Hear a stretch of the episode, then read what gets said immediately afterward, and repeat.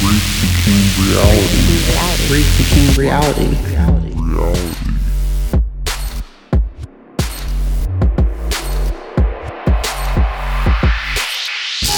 Hello, my name is Erica Heidewald, and welcome back to Rethinking Reality. This is episode six. It has been four months since our last episode, and I apologize for that. I have some good news though. I legitimately can start making these again. Um, my biggest hurdle was that they took me so unbelievably long to edit like 20 hours. Uh, mostly because, you know, in a back and forth conversation, there aren't that many pauses unless it's a bad conversation. But when it's just me talking, it is absolutely impossible for me to talk for an hour straight without like long pauses to collect my thoughts. And those just take so freaking long to edit out. But I found a website that will do it for me. So we're trying that. And yeah, so if there's like awkward editing, ignore it. I do want to say thank you to everybody who sent me those nice DMs and emails, you know, saying that you like the podcast and asking when it was going to come back. I do really appreciate that. And, you know, we'd sort of been on a thematic build um, topic wise, and we will get back to that. But we're going to do something a little different today in honor, um, and I say that facetiously, of Autism Awareness Month. Yes, it is Autism Awareness Month. So we're going to narrow our focus today and look at one subject and what that can tell us about the nature of our reality and our need to rethink what we have been told. Even if you don't think you have any interest in autism, you have no connection to the topic, I promise you, you will find this interesting. Basically, in short, autism is a conspiracy theory. It does not exist. it does not exist the way we have been told that it exists. The thing that we think of when we hear the word autism, when we have just learned about it from society, that does not exist. It is not real. Are autistic people real? Yes, I'm one of them. But it took me a really long time to figure that out because I also believed in the myth. The thing that does not exist. The thing that is actually a complete scam. The thing that we all believe is real of this medical idea of autism was created as a money making scam. And the logic behind it is actually so flimsy that when you start to look at it and actually think critically about what we're told that this means, it's embarrassing to know that you believed it. You know, like I I can't believe that I never, you know, thought a little more critically about it and realized, hey, that actually does not make any fucking sense. I want to talk about this today in part, well, because it's an interesting topic, in part because it is Autism Awareness Month, which is a decades long propaganda program that has never made anyone aware or educated. Um, you know, so let's fix that right now, just us. And when I realized that I had been lied to and manipulated by society to believe in this thing this way, this was one of the first things that really made me start questioning the nature of my reality and made me realize that things I took for granted as real often did not have any factual basis. And so I hope that uh, you can have that same experience right now. So, when we say autism, what comes to your mind? What is your understanding of the concept? Mine was um, people who have, yeah, this, a certain um, disorder that affects their social skills, means that they can't pick up on social cues, Um, but they love math and science and, you know, computers and stuff like that. And, um, you know, uh, so, and some of them, you know, can't talk. I didn't really, I don't know that I knew that, honestly, or thought very much about it, but I know that that is um, one of the main things most people think of when they think of autism. And then what else is it? It is this incredibly difficult thing that families and parents have to deal with, right? We see all the time these beleaguered autism moms just talking about how fucking hard it is for them that their kid won't make eye contact with them and likes to play with Legos by or- organizing them by color instead of turning them into a fucking car or spaceship or something. And that's really sad, I guess. I started thinking about autism a lot about a year and a half ago because one day I realized um, after many, many years of observing how other people communicated, I suddenly picked up on the pattern of what other people's thought process was. And I suddenly recognized how most people's brains worked, how they were processing their thoughts. Um, and I can go into this more in another episode if you guys are interested. And in that moment, I realized there is a very different way of thinking. It is the normal way. It is not at all how I think. So, what am I? what does that mean about me? And the other option basically is then you're autistic. But uh, that didn't make sense to me either because I didn't fit that description. You know, I, I looked at the CDC website, which we would assume is just unbiased uh, disease information, right? And reading these these symptoms, these signs, too much it doesn't describe me. That can't be me, right? Because I have good social skills. I enjoy socializing. Um I do not prefer math and science and technology. I can pick up on social cues I don't mind eye contact. I don't have a problem with eye contact. You know, so this can't be me either. And yet, I know I'm not the normal thing. And, you know, normal, whatever. That's put quotes around it in your mind. So I kept looking into it, kept thinking through it, examining it. And eventually I realized something.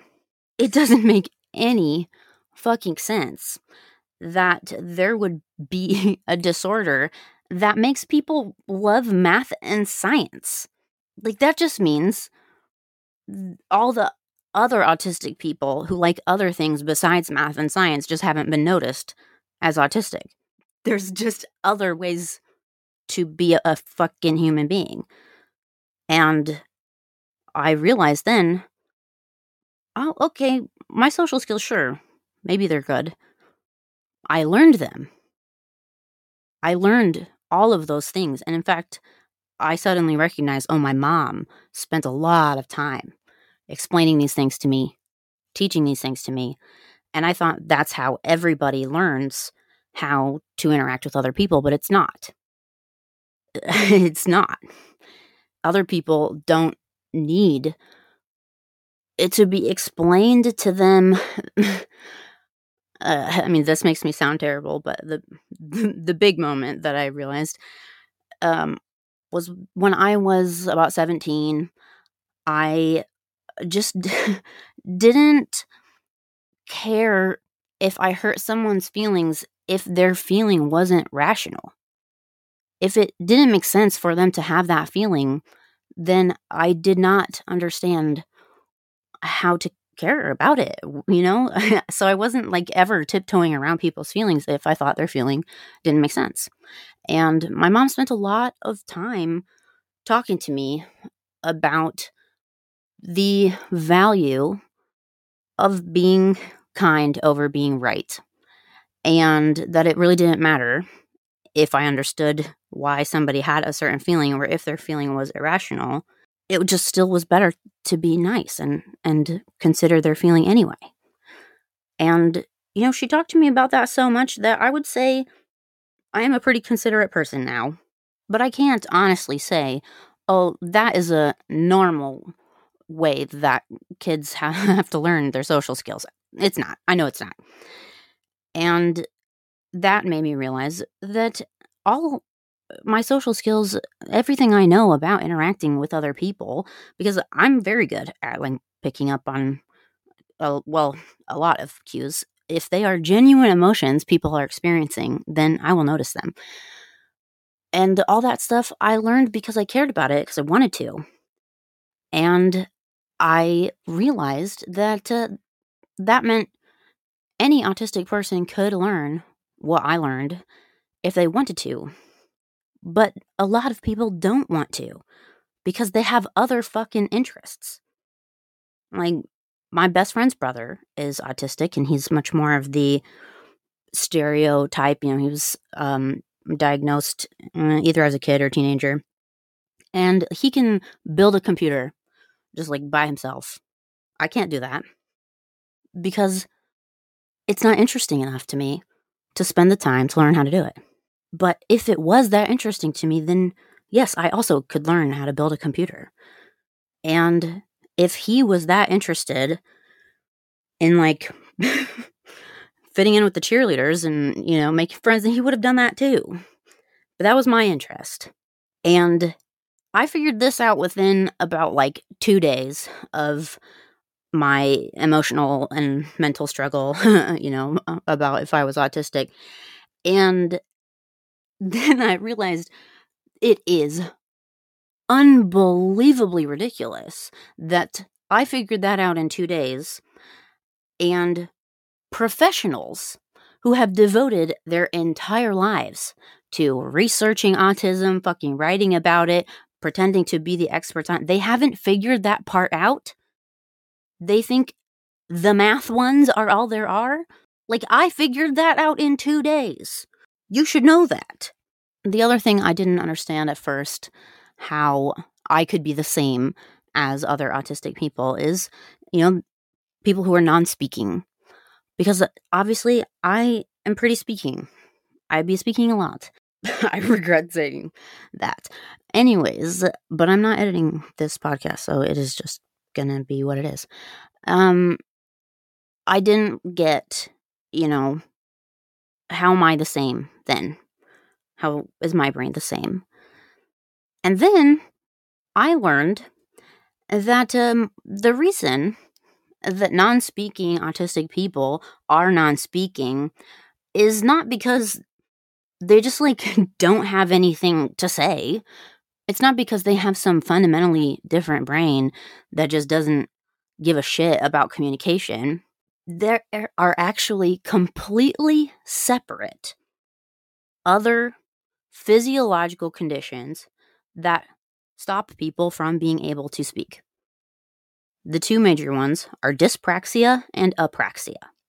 Dyspraxia, which people obviously seem to think just is autism, but it is not. It is just something that goes along with it frequently. Is a kind of inability to use your muscles the way you want to. And basically, all autistic people have this to some extent. And the way I have it is I am constantly like running my shoulder into a door jamb as I walk through it because I don't really understand how wide my body is and how to not run into a door for some reason. I'm constantly like throwing my phone out of my hand because I'm just gesturing wildly and not like gripping it tightly enough. So for me, that's, you know, it's a pretty light version. But the exact same thing, when it affects somebody's mouth and tongue, the muscles that are required to form words, then they cannot form words. So the exact same thing I experience is what is causing other people to not speak. And then apraxia is yet another condition where basically the wires are just crossed from what they want to say or what they want to do to what their body actually does. So they might want to say the word apple, but they're going to say the word door They don't know why. They want to turn left, their body turns right. They don't know why. It has absolutely nothing to do with them not understanding which way is left and right or what, what is an apple and what is a door. It is literally just what they think does not connect to what their body does. And that has been erased in our cultural understanding of autism. Why?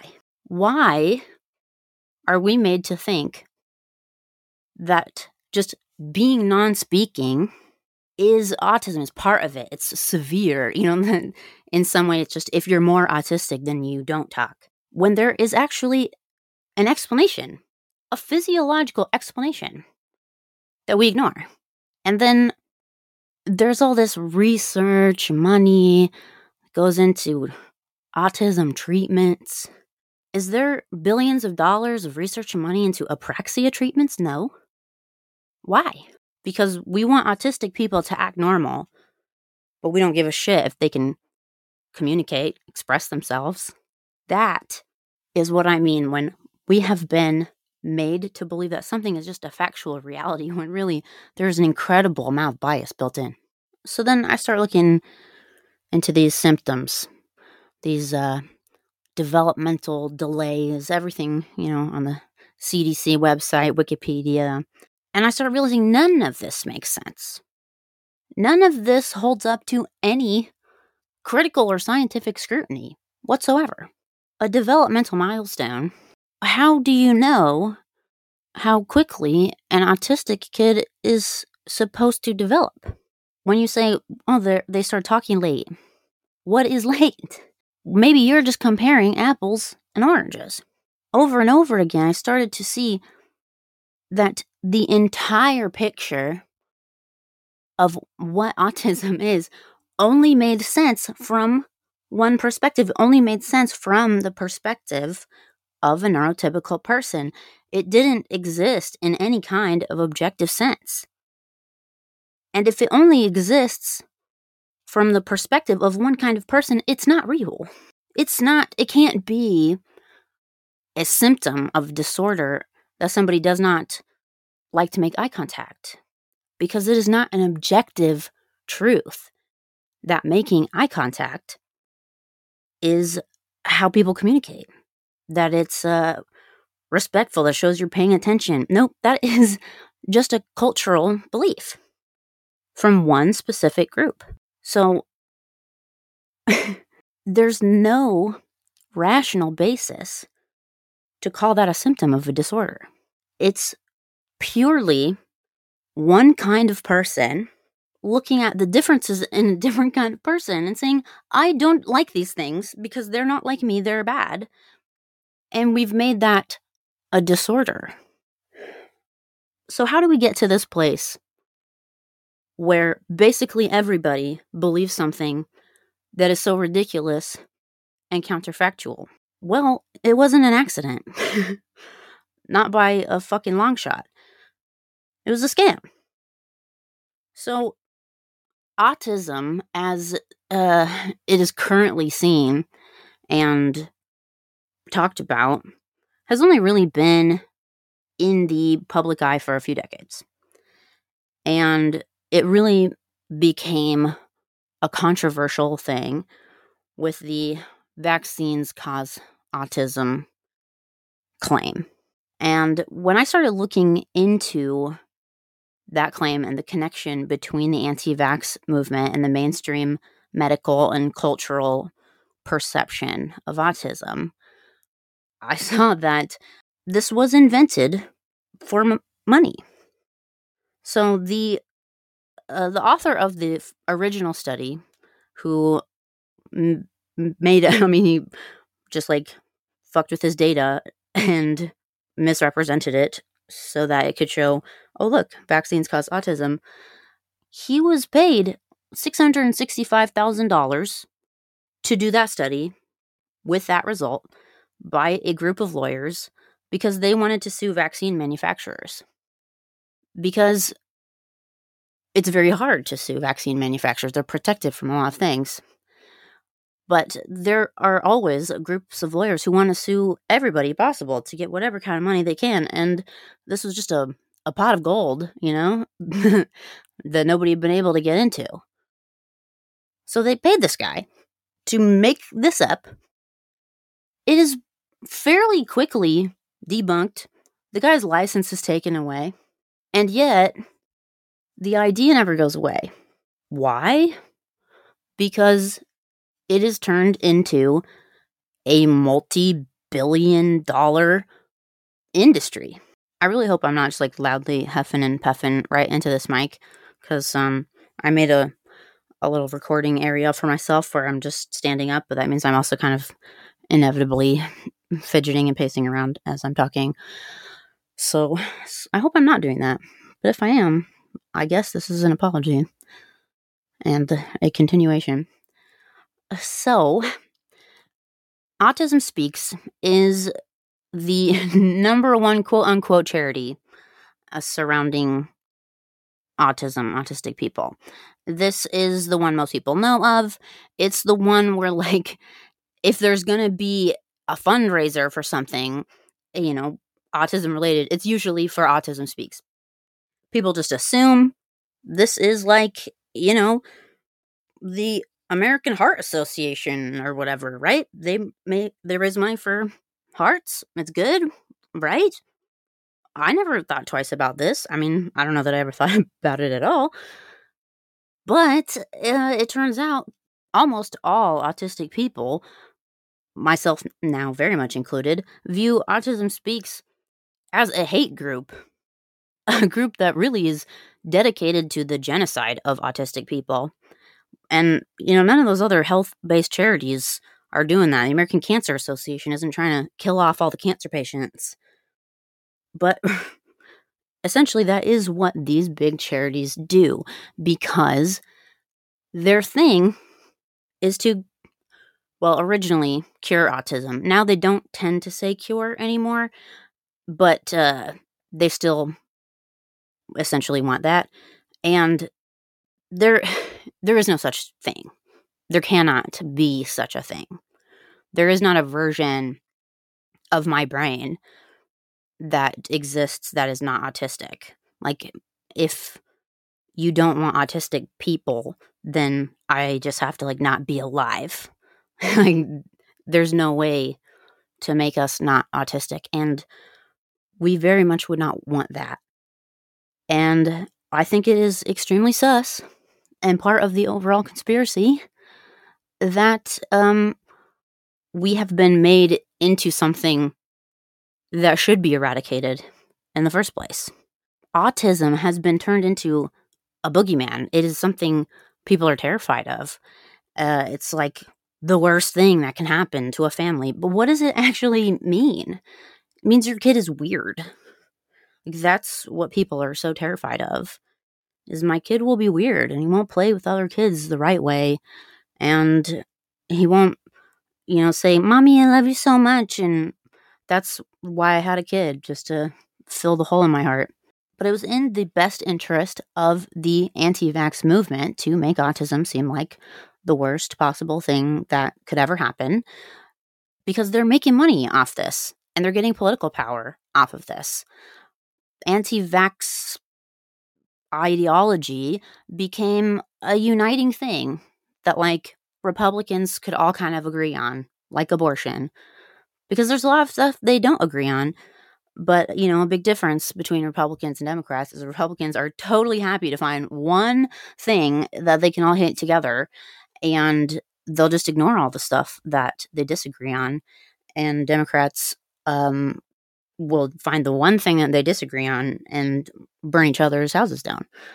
Eh, like, gosh, I mean, not that I'm a Democrat, I'm not really anything, but I can't say I'm different, you know. I don't like Democrats either, even though, well, I'm definitely not a Republican.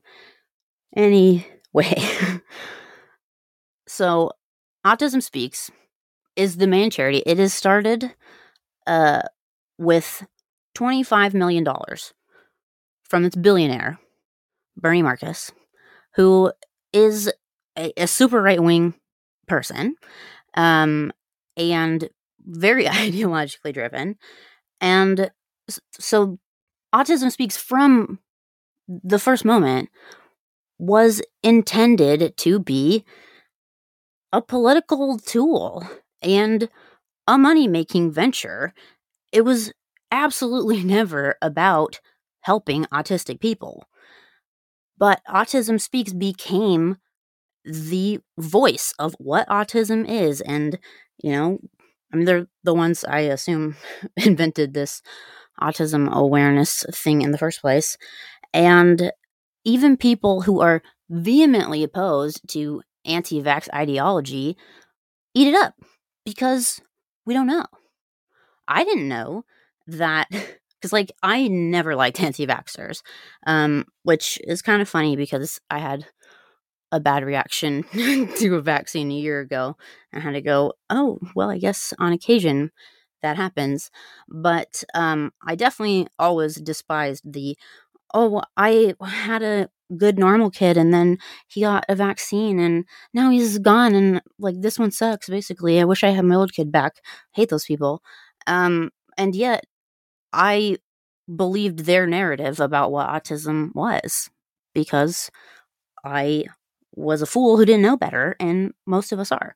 Autism Speaks spends an unbelievable amount of money creating these beliefs in our heads. You know, uh, we all want to think that we think for ourselves that uh, you can't you can't buy our minds that we're not just you know eating up propaganda dished out to us and uncritically forming our beliefs. But like there are just too many things in the world to even know about or have beliefs about. So yeah, you are going to have things in your mind that you haven't gotten around to thinking about critically yet. And you are going to have some horrifying, unexamined beliefs. Everybody does. Autism Speaks, their budget, uh, 3% goes to family services. 3% goes to, in some way, supposedly, helping autistic people or their families.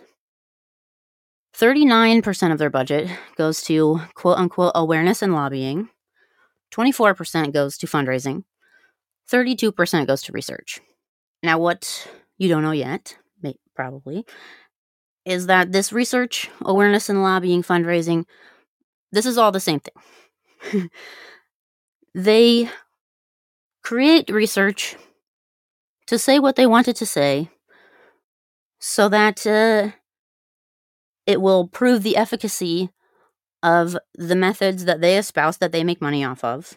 And that is how ABA, um, I think that's applied behavioral analysis, uh, how that became the number one and often only therapy, heavy quotes on that, um, available for autistic kids. Um, ABA is the only therapy that is covered by insurance in all 50 states in the United States for autism. In many places, there are requirements to put your autistic kid in ABA. Like if you are a foster parent in some states, you have to put your kid in ABA.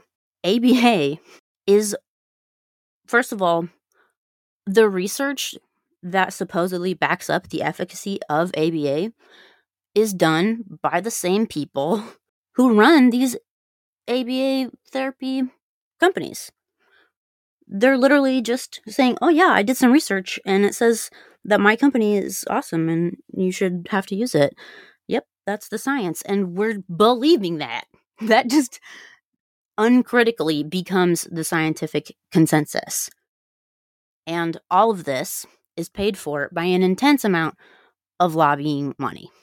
I mean, that's why this therapy is uh, the only one covered by insurance in all 50 states, is because of an in- immense amount of lobbying money. So, what is ABA? It is conversion therapy. It is literally conversion therapy. Like the same person, Ivar Lovaas, invented conversion therapy for gay kids and autistic kids. And then for autistic kids, it ended up being called ABA. It's the same thing. It's dog training using both rewards and punishments to get kids to act the way you want them to act. And then you pretend that they actually changed. And so for autistic kids, this will be things like, uh, you know, they won't get this their snack that they uh, want until they make eye contact with somebody. Um, and it doesn't matter why they don't want to make eye contact. It doesn't matter if it is physically painful for them to make eye contact. It doesn't matter that there is no objective rule that making eye contact means anything or is important at all. But once this kid is so fucking hungry that he will suffer through making eye contact so we can get a snack, they're like, wow, you know, we, we're fixing him. Look, you did it. So, all this research that Autism Speaks is spending millions and millions of dollars on, it's research into these programs proving that they work. But how can you prove that that works? That isn't a thing you are, aren't changing someone. You're just getting them to act different. And there's never been any proof that they need changing. Why is it so important that somebody doesn't move, you know, flap their hands back and forth while they talk to you? Why is that important? Why does that need billions of dollars to be changed? It doesn't. Um, by the way, remember how I originally thought that, uh, oh, well, I'm fine making eye contact, so that's a way I'm not like autistic people. It turns out I actually feel eye contact the way autistic people do, not neurotypical people, because for neurotypical people, eye contact is not like this strong physical feeling. It's just a it's a cultural sign it means something. It means I'm listening to you, I respect you, whatever. And for autistic people, is a physical feeling. And so, for a lot of autistic people who do not like to make eye contact, they don't like it because it's physically painful. It feels like the other person is like boring their eyes into their soul. And I just am a weirdo because I always feel like I'm the one boring my eyes into the other person's soul and I like that. But yeah, it is it's definitely it is an intense feeling for sure. I just am a creep. So we've all been made to believe that this th- this difference that exists between people is actually a disorder and there's this multi-billion dollar therapy industry um, that revolves around attempting to change kids to act differently. And we think that that um, has any merit. Well, I mean, let's look into the social aspect. So, autistic people have, you know, problems with social skills, right? Well, it turns out that's not fucking true either. Because if that were true, then I would be unable to pick up on you know the the subtext and the feelings and stuff of neurotypical people but they would interpret me just fine. But that is not the case whatsoever. If it were true that autistic people had a hard time with social skills then we would have a hard time socializing with each other as well this is also not true research only very recently has any research into autism actually been done by autistic people. Uh, forever, we were just treated like monkeys who couldn't possibly um, know anything about ourselves. But luckily, uh, you know, with the internet and stuff, some people have managed to get some stuff out there. And um, there is an autistic researcher named Damian Milton who has uh, coined the double empathy problem. And this establishes that it's not that autistic people have any problem uh, communicating with neurotypical people. It's that uh, it's both ways. Neurotypical people don't know how to communicate with autistic people either. And neurotypical people communicate better with each other, and autistic people communicate better with each other. Then, in these uh, like empathy studies, because so this is another thing: do autistic people lack empathy? This is a common belief. This also makes no sense when you start looking into it because um, empathy is both something that is felt and something that is performed.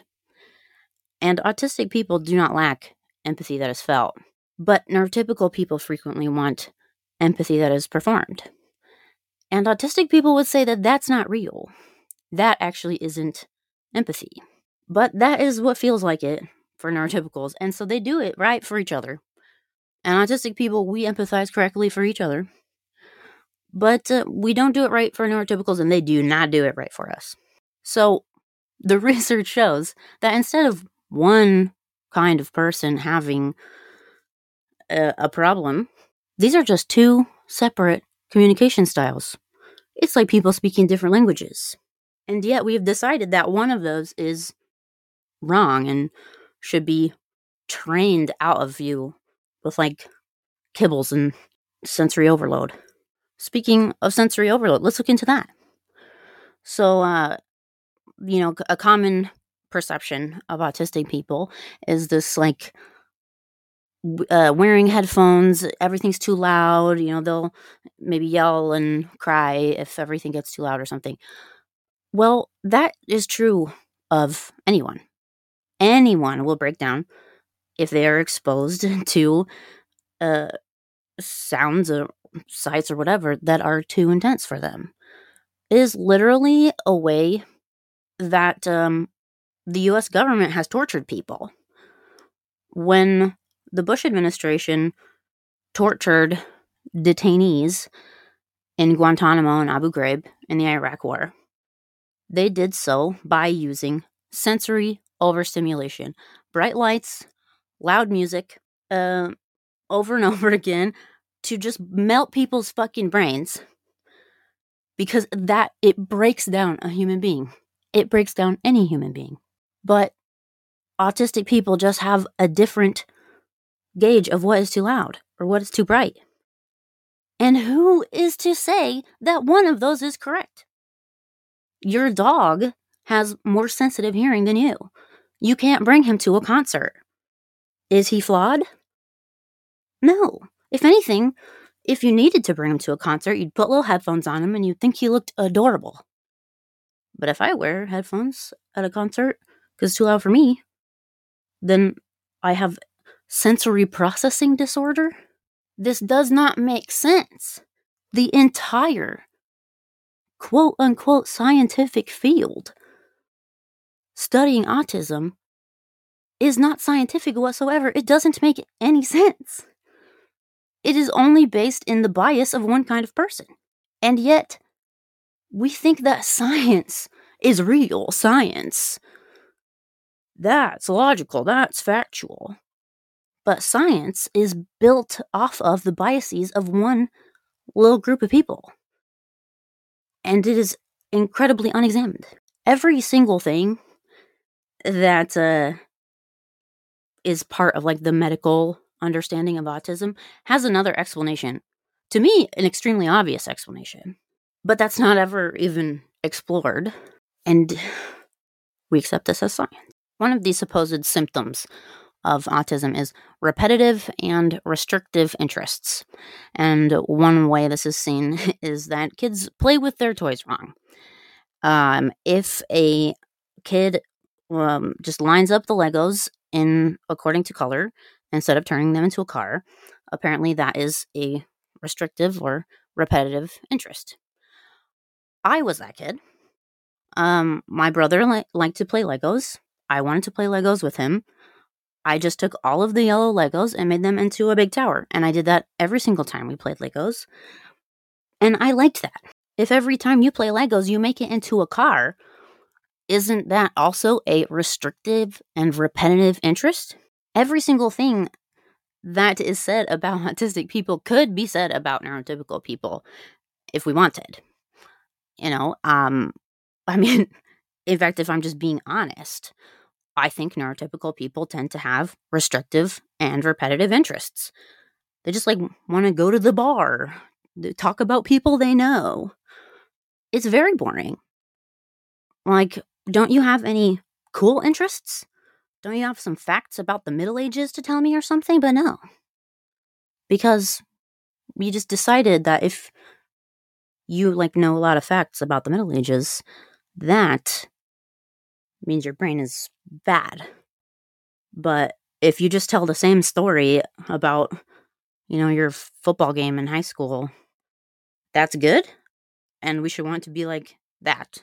I know I'm really stressing these points, but I'm stressing it because I want you to think about if you believed in this, you know, mainstream concept of autism up until this podcast, isn't that ridiculous? Can't you, like, see now how unbelievable it is that you accepted that? You just bought that uncritically? I did. It doesn't make any sense. It isn't based in anything. It's so silly when we actually look at it. And yet we believe it. You know, getting back to the name of this podcast, Rethinking Reality, when you realize that the reality that has been presented to you is just from one biased perspective, well, then that's not fucking reality. How many other things do we think are real that are actually just opinions from one perspective that have been codified into systems? How many disorders, diseases do we think are just real? They are medical facts that have actually been fucking made up. You know, you think that uh, if something is in a medical textbook, if it has a diagnosis, has symptoms, that's real, right? The DSM, that is the uh, Diagnostic Statistical Manual for Mental Health and Psychological Issues. And um, so a lot of people, even a lot or maybe most autistic people, um, believe that the DSM is in some way, you know, the authority on what counts as autism, what autism is. And yet, when you find out how the uh, diagnostic criteria were decided on, it is so unscientific. It's weird.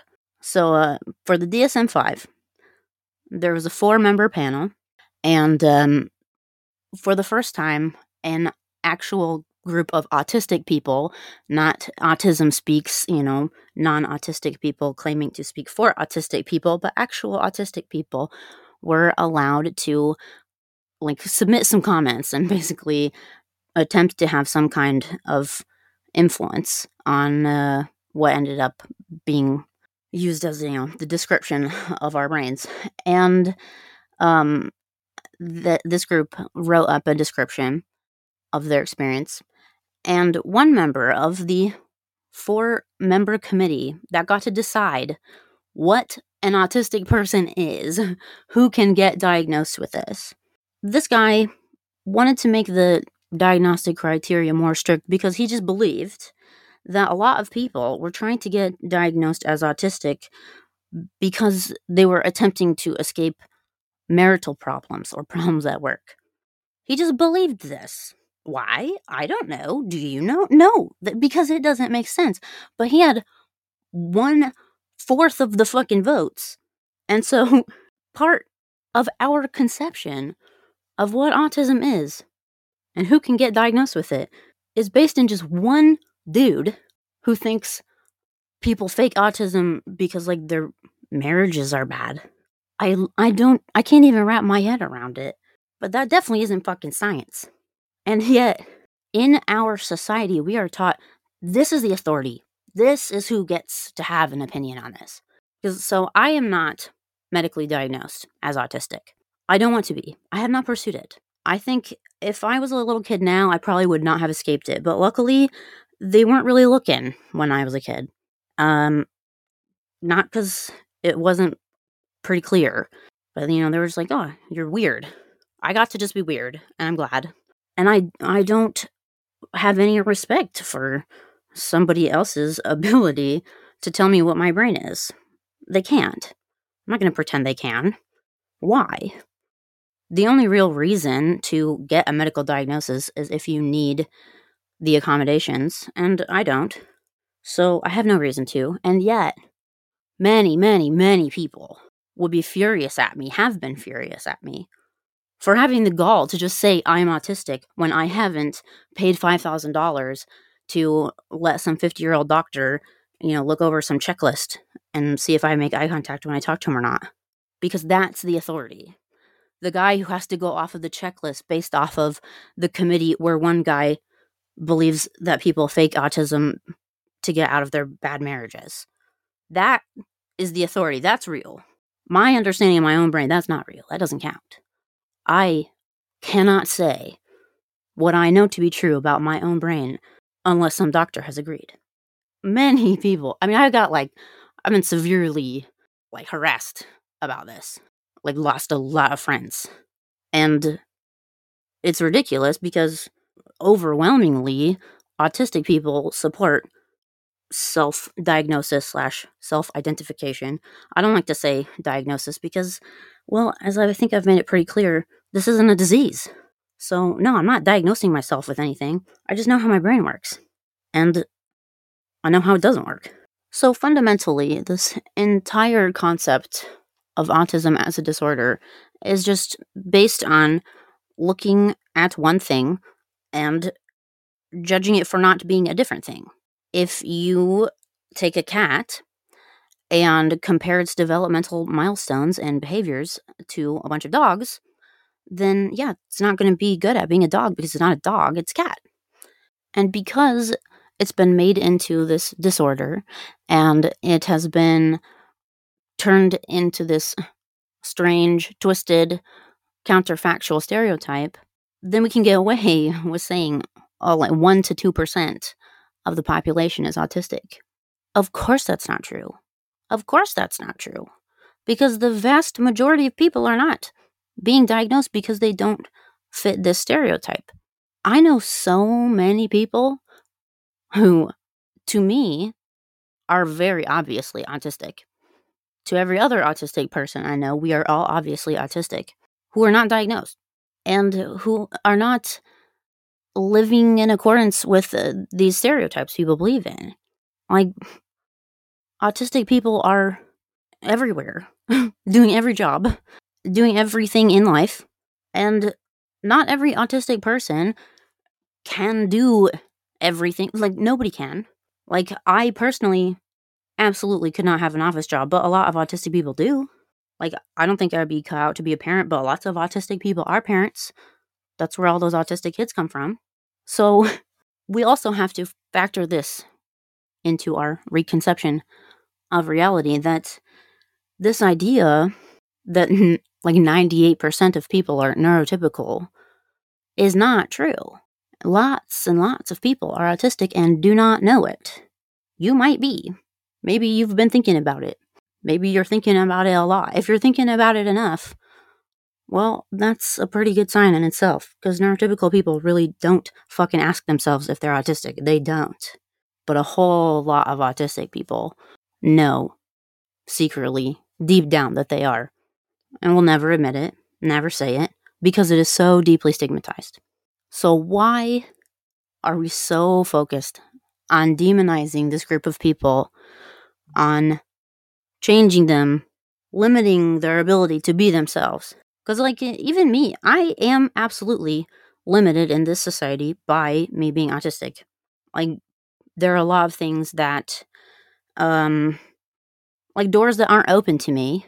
Because even if people don't know to say, you know, oh, she is autistic, they just know that there's things about me that rub them the wrong way, you know, that I, I didn't do it the right way because the, it's not objectively the right way, and the way that I think is the right way makes sense to me, and their way doesn't. So, why are we kept in the margins of society? Why is it so important to the powers that be to spend billions of dollars keeping us in this stigma, keeping us from participating fully in public life, keeping us from being able to be truly a part of the society. Because the reason why we have trouble in the society is because it wasn't built for us. Like, if uh, a fluorescent light in your office building is too bright for you, it's because a neurotypical person decided how bright it's supposed to be. If an autistic person built that building, they would make the light a different brightness, which would be also equally objectively correct. So, if we are part of society, how come society does not reflect us? Why is it so important to make it seem like the way we think and communicate and act is wrong? Well, this is where we can get into some more conspiracy shit.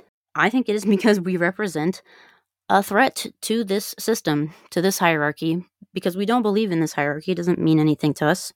You know, the idea that the right way to do life is, you know, you follow these steps by the, this age and then you're better. And, you know, uh, a cop is an authority, so you have to prostrate yourself in front of them and that that means something. No, it only means something because I don't want to go to jail. It doesn't mean something because they fundamentally deserve to have that power over me. Fuck no. But a system that is built on this power does not want people in it who don't believe in that because that exposes that this system is not real. This hierarchy is not real. People who are rich, they're not rich because they're better. They're rich because, you know, their grandparents were. Just because somebody has authority over you doesn't mean they deserve authority over you. But neurotypical people, they believe in these hierarchies and these roles. You know, you can't talk back to your mom when you're a kid because that's how it is. Autistic kids don't think that way. You know, my mom is a person, I'm a person. I needed respect, explanations. If she wanted me to do something, she had to tell me why. Luckily, I have a cool mom, so she did. But that's a threat. That's a threat to the power system.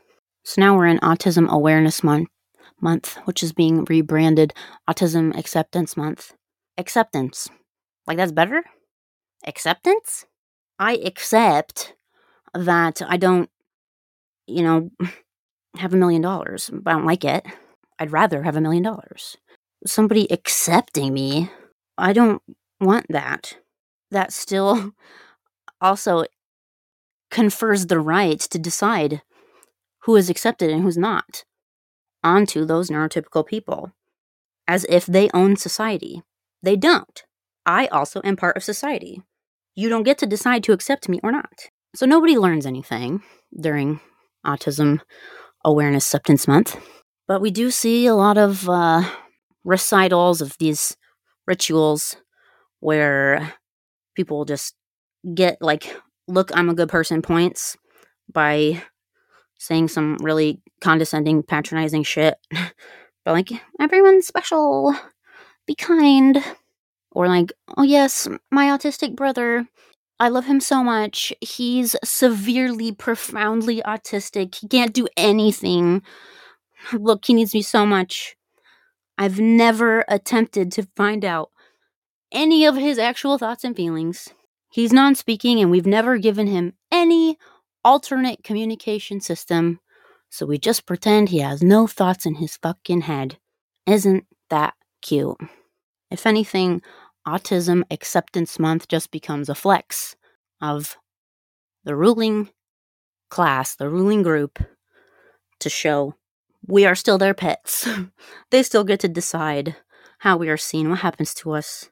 And we have to be cute, sweet, childlike, or at least pitiful, which is why uh, like people frequently get mad, even just uh, for me saying that I am autistic, because I am not the kind of autistic they want me to be. I'm not childish and adorable. I'm saying what's in my head. They can't just imagine whatever they want in there instead. They want us to be pets, toys. They don't want us to be people. They don't even want you to know what you are. And this idea that you, you are neurotypical unless otherwise diagnosed is just a way to silence people. It's erasure. Because if you are autistic, you are different. You are different in ways I think are great. There's nothing better about being neurotypical. And if we actually were able to take part in society to the extent we're supposed to, if society was shaped around us just as much as it's shaped around neurotypical people, I believe the society would be better. This would be a better place to live for all of us. But it would have less concentrated power and wealth. So that can't happen. And that's why the conspiracy continues. I hope that some of this was new or thought provoking. I hope that somebody out there is starting to rethink their own neurotype. And yeah, you're allowed to just think through it for yourself. you don't have to get a doctor to tell you anything. You are allowed to know your own mind. I will be back soon. And uh, I think maybe in the next episode, I'm going to talk about mm, fungi and biofilms and how they affect our brains and put thoughts into our heads. You know, get a little more into a classic topic for the podcast. I would love to hear from you guys. As always, feel free to email me at delphiapothecary at gmail.com or you can find me at Erica Heidewald on Twitter or TikTok. Yeah. Thank you very much for listening, supporting this podcast. Um, please do subscribe, um, like it, leave a review, share it with other people. You know, whatever you feel inspired to do. Um, and I guess now that I'm, you know, using this website to edit out all my long pauses, it cost me like four dollars to make each episode. So, you know, if you want to support me, you can subscribe to my Patreon. Patreon, patreon.com slash Erica Heidewald. And um, also, if you want to, a topic, a certain topic uh, on this podcast, let me know. And unless it's boring, I'll talk about it. Fuck Autism Speaks and the idea of a cure for autism. A cure for autism will be genocide. And obviously, fuck genocide. All right, have a good one. Goodbye.